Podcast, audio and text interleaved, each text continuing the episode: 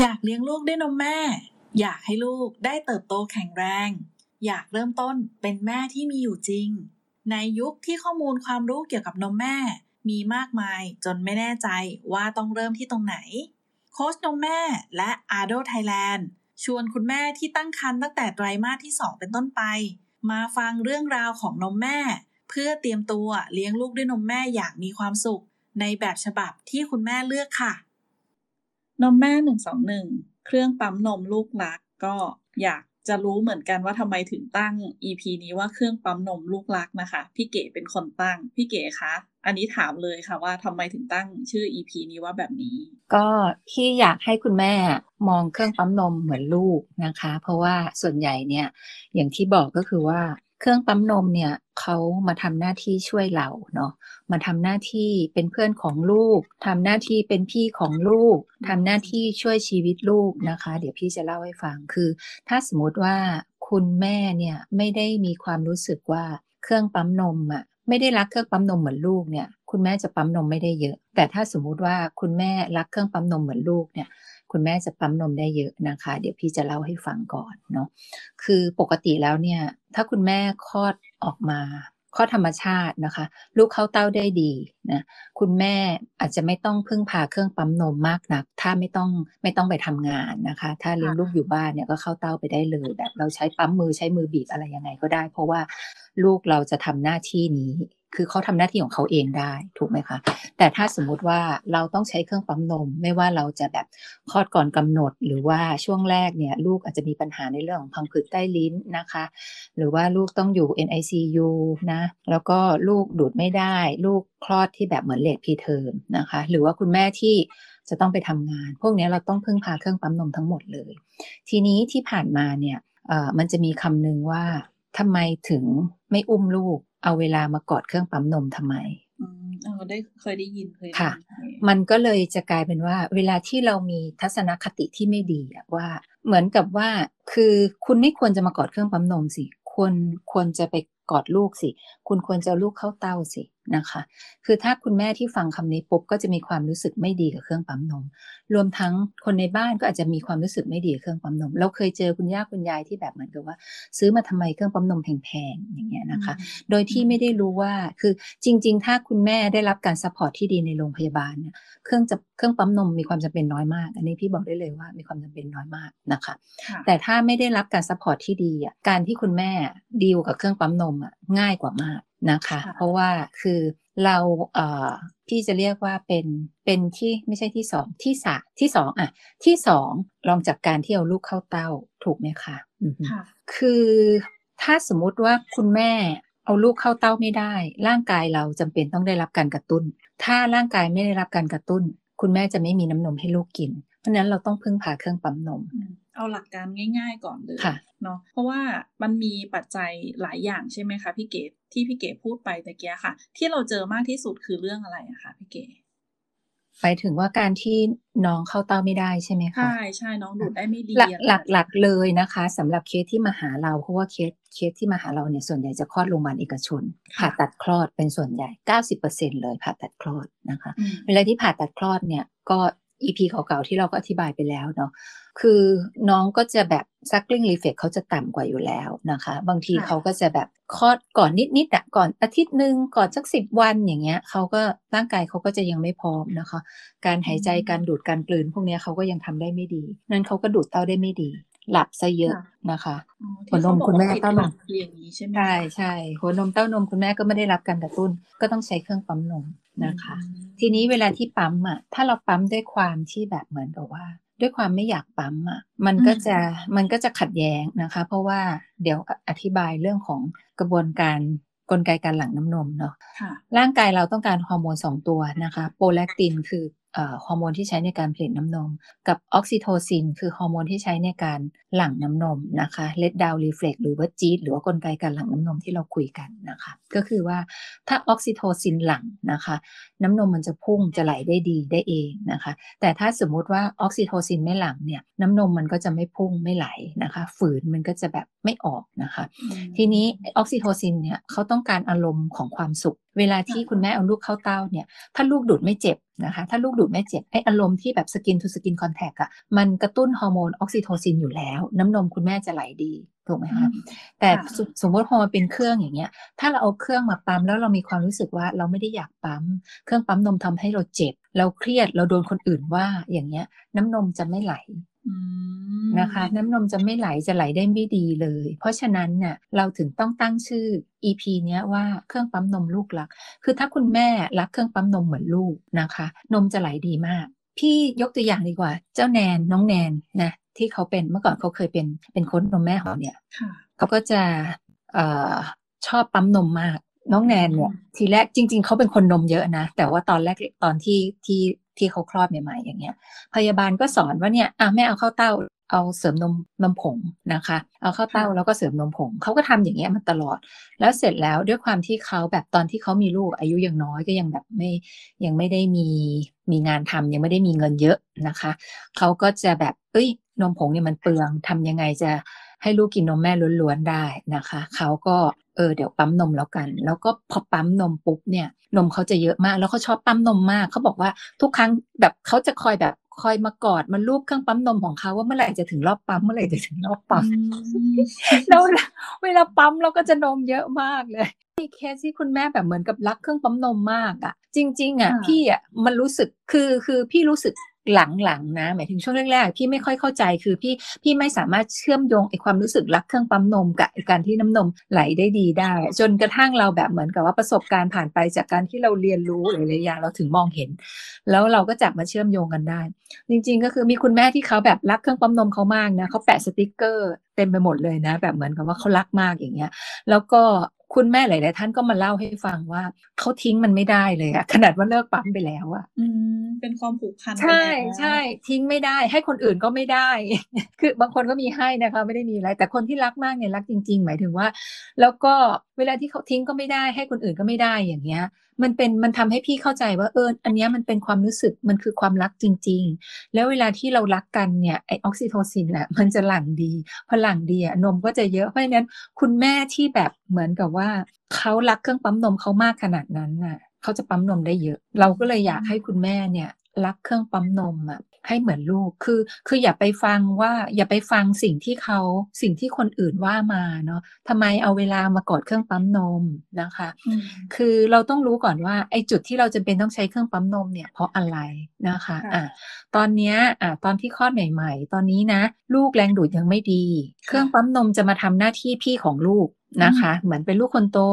ช่วยออกแรงให้นะคะเพื่อที่กระตุ้นเต้านมให้แล้วพอลูกคุณแม่เนี่ยแข็งแรงแล้วเขาดูดได้ดีแล้วเราก็จะพึ่งพาเครื่องปั๊มนมน้อยลงเราจะไปใช้อีกทีนึงก็โอเคหลังจากที่ลูกเข้าเต้าแล้วเอาปั๊มต่อเพื่อทำสต็อกนะคะเพื่อที่ไปทำงานคุณแม่จะได้มีนมแบบนี้เนาะแล้วก็ถ้าลูกที่แบบเหมือนกับว่าต้องอยู่ NICU เนี่ยเขาเข้าเต้าไม่ได้เครื่องปั๊มนมนี่คือเครื่องมือช่วยชีวิตลูกเลยนะคะเพราะว่าคุณแม่ต้องเอานมออกมาให้ลูกเพื่อที่จะได้ไปป้อนเขาเวลาที่เขาได้นมเราอ่ะลูกจะฟื้นตัวเร็วออกจาก NICU ได้เร็วแข็งแรงเร็วนะคะจะเป็นลักษณะนี้เนาะค่ะพี่เก๋จริงๆเราเคยพูดถึงเรื่องเหมือนแบบเครื่องการเลือกเครื่องปั๊มนมไปแล้วเนาะพี่เก๋อันนี้อยากจะให้แบบคนที่ไม่ได้ฟัง EP นั้นนะคะพี่เก๋แบบบอกได้ไหมว่าต้องเป็นยังไงมันถึงจะโอเคกับแม่จริงค่ะจริงๆเครื่องปั๊มนมอย่างที่บอกนะคะว่าคุณแม่ต้องเลือกเครื่องที่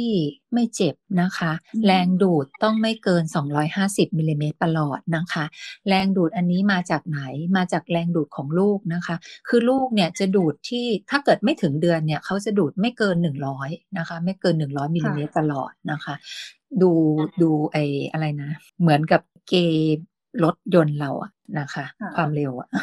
นะถ้าขับไม่เก่งก็ไม่ควรจะขับเกิน100ถูกไหมคะพอขับเก่งแล้วอาจจะเกิน100ได้เวลาที่ลูกโตแล้วหลังเดือนไปแล้วเขาดูดเก่งเนี่ยแรงดูดเขาก็จะมากขึ้นก็จะอยู่ที่ประมาณ120 130 150นะคะเป็นแบบนั้นนี้เครื่องปั๊มนมที่ดีก็แรงดูดอะไม่ควรเกิน250เพราะอันนี้เป็นมาตรฐานเครื่องมือแพทย์ของทางยุโรปนะคะซึ่งเป็นตัวที่ทางร้านนมแม่เราก็ยึดเอาไว้อะไรที่แรงดูดมากกว่านี้เนี่ยเราก็จะไม่ค่อยแนะนำนะคะ เป็นแบบนี้แล้วก็ต้องสามารถที่จะปรับได้ใกล้เคียงกับลูกดูดนะคะปรับใกล้เคียงกับลูกดูดเวลาที่คุณแม่หลายๆคนก็จะชอบถามว่าจะใช้เลเวลเท่าไหร่แรงดูดเท่าไหร่อะไรยังไงดีก็คือเวลาที่คุณแม่เอาลูกเข้าเตาให้คุณแม่จับความรู้สึกนะคะว่าลูกดูดด้วยแรงประมาณไหนความเร็วประมาณไหนคุณแม่ก็ไปปรับเครื่องปั๊มนมให้ได้แบบจังหวะใกล้ๆกันเวลาที่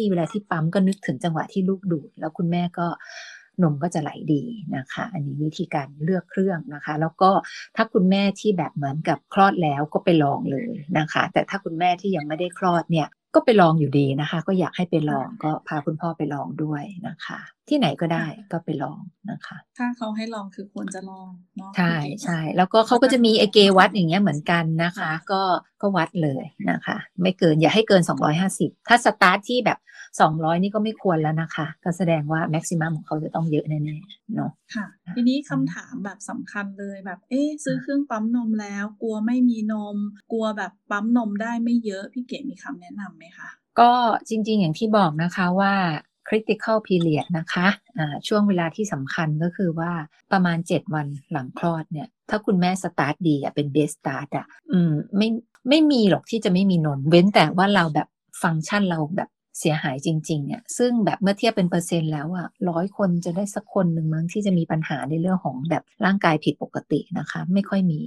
อย่างที่บอกก็คือตั้งแต่พี่ทำมาเราเจอคุณแม่มาเป็นแบบเป็นหมื่นคนนะแล้วก็เคสที่พี่แบบรู้สึกจริงๆว่าคุณแม่น่าจะมีแบบมีปัญหาในเรื่องของเซลล์การผลิตน้ำนมผิดปกติมีอยู่แค่2คนเท่านั้นเองที่พี่เจอนะนอกนั้นคิดว่าตัวเองไม่มีนมค่ะนอกนั้น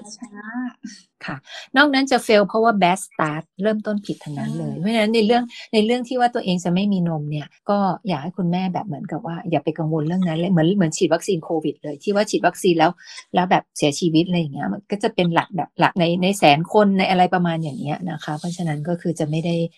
ได้เป็นอะไรที่เราควรจะต้องกังวลนะคะสิ่งที่ควรจะต้องกังวลก็คือว่าทำยังไงจะให้เราได้ best start นะคะก็คือว่าอย่างที่บอกคือว่าคลอดในโรงพยาบาลที่เขาซัพพอร์ตจริงจังนะคะเลือกหมอสูหมอเด็กที่เขาซัพพอร์ตจริงจังนะคะแล้วก็ถ้าเข้าเต้าไม่ได้มีปัญหาต้องเรียกให้พยาบาลเขามาช่วยดูแลนะคะคนนี้ไม่ได้ก็เอาอีกคนไม่ได้ทั้งโรงพยาบาลต้องหาได้สักคนที่จะช่วยคุณแม่ได้นะคะแล้วก็ถ้ามีโค้ชนมแม่ก็ให้เชื่อโค้ชนะคะเพราะว่าโค้ชมีประสบการณ์มากกว่านะคะแล้วก็คลินิกนมแม่ก็มีที่จะช่วยคุณแม่ได้นะคะในส่วนของการปั๊มนมให้ได้เยอะๆเนี่ยก็คือก็5ปอเหมือนกับ EP เก่าๆที่เราเคยบอกไปแล้วทวนอีกทีนึงนะคะก็คือว่าคุณแม่ใช้เครื่องที่ดีนะคะเครื่องที่เหมาะสมเนาะแล้วก็ให้มีความสุขเวลาปั๊มนั่นก็หมายความว่าคุณแม่จะเจ็บไม่ได้เวลาปั๊มถ้าเจ็บเครื่องนั้นต้องเป็นเครื่องที่ใช้ไม่ได้นะคะให้เปลี่ยนเครื่องนะคะแล้วก็ต้องเริ่มต้นให้ไวนะคะก็คือว่าลูกเข้าเต้าแล้วก็ปั๊มนมได้เลยเนาะแล้วก็มีวินัยด้วยนะคะลูกเข้าเต้ากับปั๊มนมรวมกันเนี่ยช่วงเดือนแรกเนี่ยรวมกันต้องได้7ครั้งนะถ้าอยากต้องได้10ครั้งนะคะถ้าอยากให้นมเยอะๆลูกเข้าเต้าไปแล้ว8มาปั๊มอีก2ถ้าลูกเข้าเต้า7ปั๊มอีก3ถ้าลูกเข้าเต้าไม่ได้ต้องปั๊มให้ได้10เลยนะคะกรณีที่ลูกอยู่ NICU หรืออะไรแบบนี้นะคะเราก็ต้องมีวินัยแบบนี้กับอีกข้อหนึ่งก็คือการใช้มือด้วยนะคะยิ่งถ้าเราปั๊มนมเนี่ยเราต้องการ skin to skin contact เหมือนปากลูกนะคะปั๊มเสร็จแล้วเราก็บีบด้วยมือตามหลังปั๊มหรือว่ากระตุ้นนวดเต้าไปด้วยในขณะที่ปั๊มมีคลิปของพี่หน่อยอยู่นะคะก็คุณแม่ก็ทำตามได้เลยวิธีการที่เราจะปั๊มให้ได้เยอะนะคะแล้วก็อีกเรื่องนึงกล้วยไม้เราไม่ได้เล่าให้คุณแม่ฟังว่าตอนนี้เครื่องปั๊มนมที่ร้านเราเนี่ยมีชื่อใช่ไหมคะใช่ค่ะเป็นจริงๆก็เกิดมาจากที่โค้ชเนี่ยแหละนั่งคุยกันนะคะว่าแบบอยากจะให้คุณแม่รู้สึกว่าเครื่องปั๊มนมอ่ะเป็นมนุษย์จริงๆเนาะคือต้องบอกว่าถ้าเราคิดว่าเขาเป็นเครื่องอ่ะพี่เก๋เราก็จะอย่างที่บอกว่ามีทัศนคติที่ไม่ดีกับเครื่องก่อนมาแย่งลูกดูดมีคำแบบนี้มาแย่งลูกดูดกอดเครื่องปั๊มนมหรือแม้กระทั่งแบบคำพูดของคนอื่นอย่างเงี้ยค่ะพี่เก๋เราเลยอยากจะเราคุยกันเราบอกว่าถ้าสมมติว่าคุณแม่เนี่ยรักเครื่องปั๊มนมอ่ะเหมือนรักลูกอ่ะแบบรอคอยเวลาที่จะเจอหน้ากันจริงๆเหมือนอย่างพี่หน่อยก็เป็นคนที่รักเครื่องปั๊มนมเหมือนกันพี่เก๋พี่หน่อยบอกว่า